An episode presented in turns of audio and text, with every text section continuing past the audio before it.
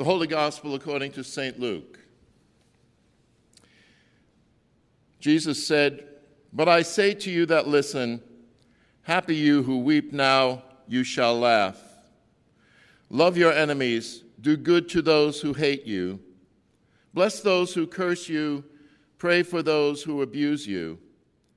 If anyone strikes you on the cheek, offer the other also. And from anyone who takes away your coat, do not withhold even your shirt. Give to everyone who begs from you. If anyone takes away your goods, do not ask for them again. Do to others as you would have them do to you. If you love those who love you, what credit is that to you? For even sinners love those who love them. If you do good to those who do good to you, what credit is that to you? For even sinners do the same.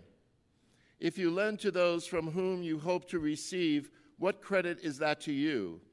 Even sinners lend to sinners to receive as much again.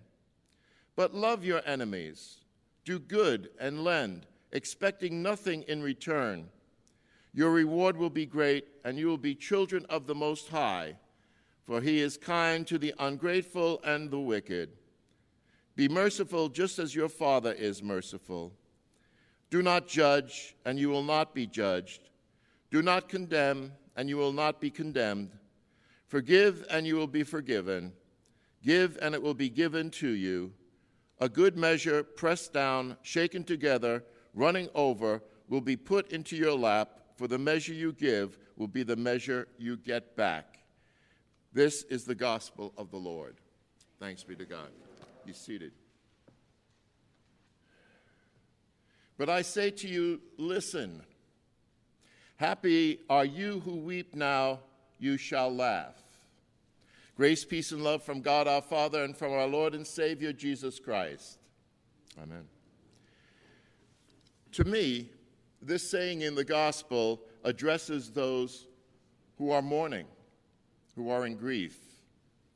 Weeping to me is something that precedes mourning. In fact, Matthew's gospel says, Blessed are those who mourn now, for you shall be comforted. So allow me to take some pastor's discretion and speak to those who mourn. I was torn last week because I was bursting to talk about Jesus being on the level, if you remember that. And I also wanted to talk to you about this verse. It appeared in last week's reading as well. Nevertheless, they are both part of the same sermon of Jesus, either on the mount or on the level. So let me retrograde a few words back. Happy are those who weep now, for you shall laugh. So, the other day I called my mom. She's 97 years old. Since my dad died, I try to call her about every other day. She's usually uh, at home, except on Thursdays when she goes to the beauty parlor, and Friday when she gets her nails done. Some things are not going to change.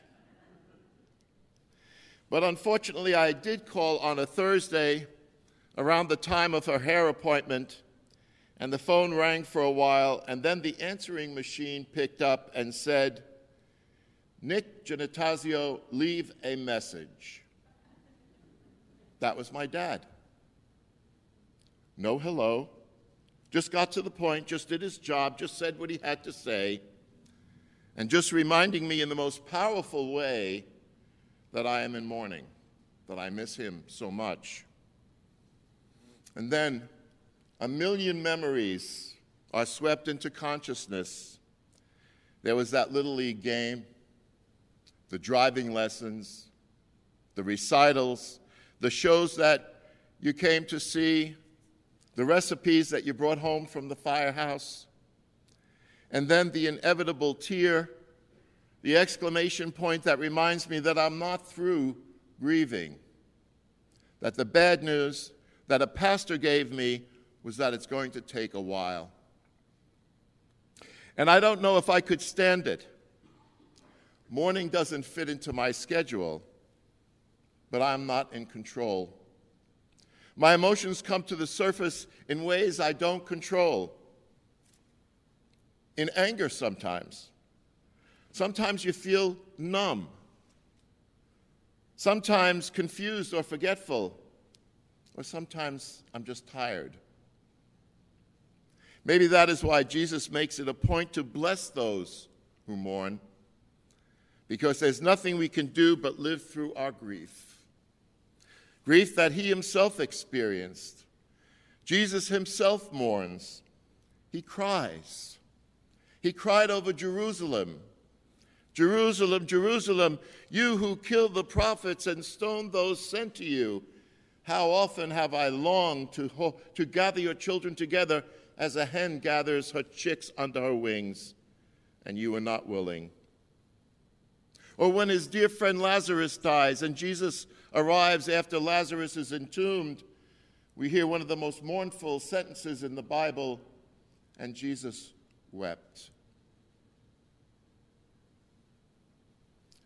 Are you among those who mourn today? Who grieve the loss of something or someone precious? If you have lost someone you love in the past few months, you don't have to think twice. You're mourning.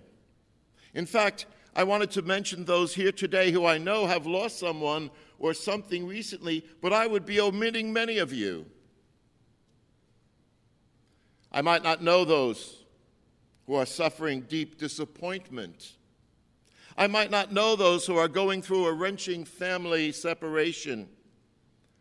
I might not know those who see a loss of friendship over a disagreement. I might not know those whose job is in jeopardy. I might not know those who will lose an accustomed lifestyle because of the loss of funds. All of them are mourning. In fact, I believe that on any given Sunday, a large number of us are mourning. You may be among the mourners today. You know, think about it.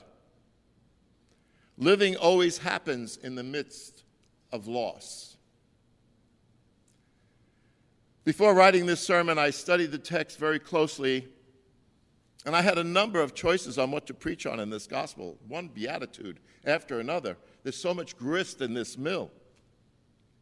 But there is really only one that we will all experience, that we will all feel and we'll be thankful that God blesses us in time of our mourning because we will need all the blessing that we can get.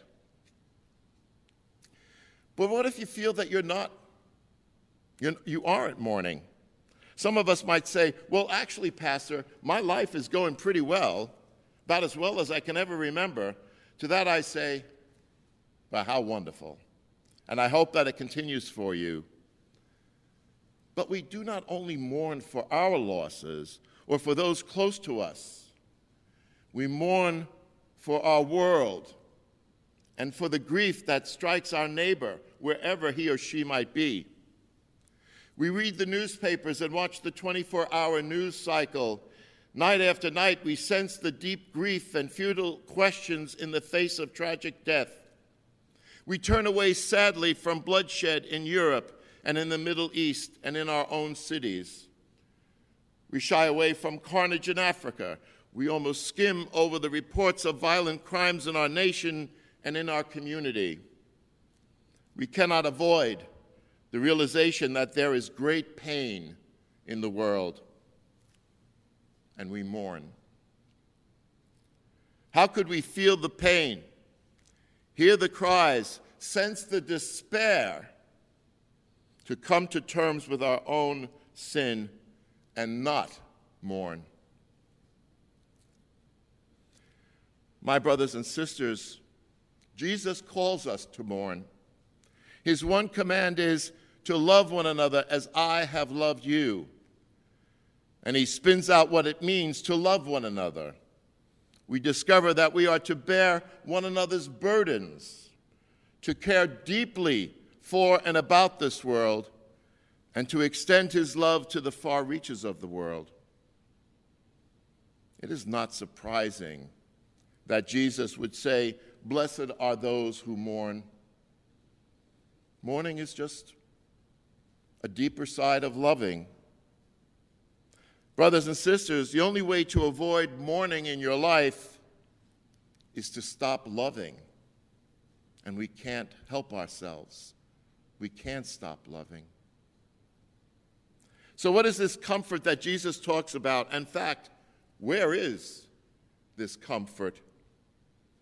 Jesus did not mean comfortable, where things go smoothly and easily so that you will have less pain or stress.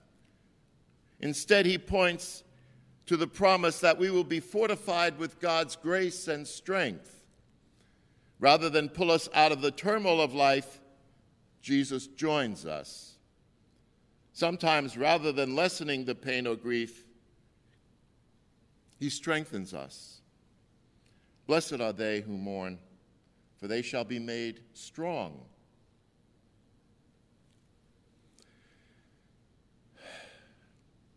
God hears our prayers. Do not doubt that God hears your prayers.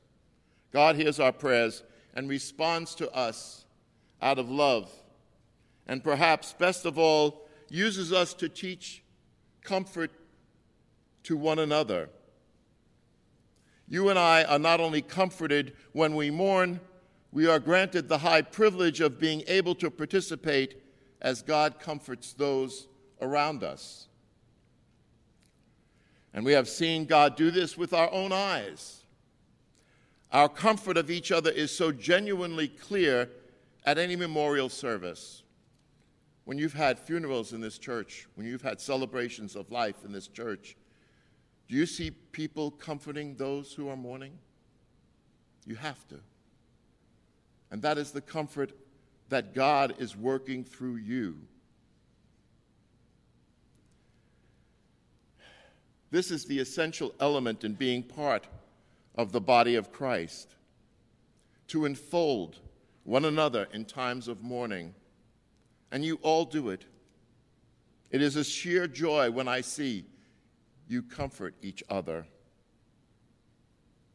Yet, perhaps, and least we should forget, the deepest comfort is not anything that happens today or tomorrow, but what has been called God's ultimate comfort in the end, through the promise and power of Jesus' resurrection, God will receive us into the kingdom. For us who mourn today, our Lord Jesus gently promises to fortify us here and now with his grace and strength. Yet beyond that is his final word of comfort the restoration and reconciliation of all his people in heaven, in which he promises to wipe away every tear in your eyes.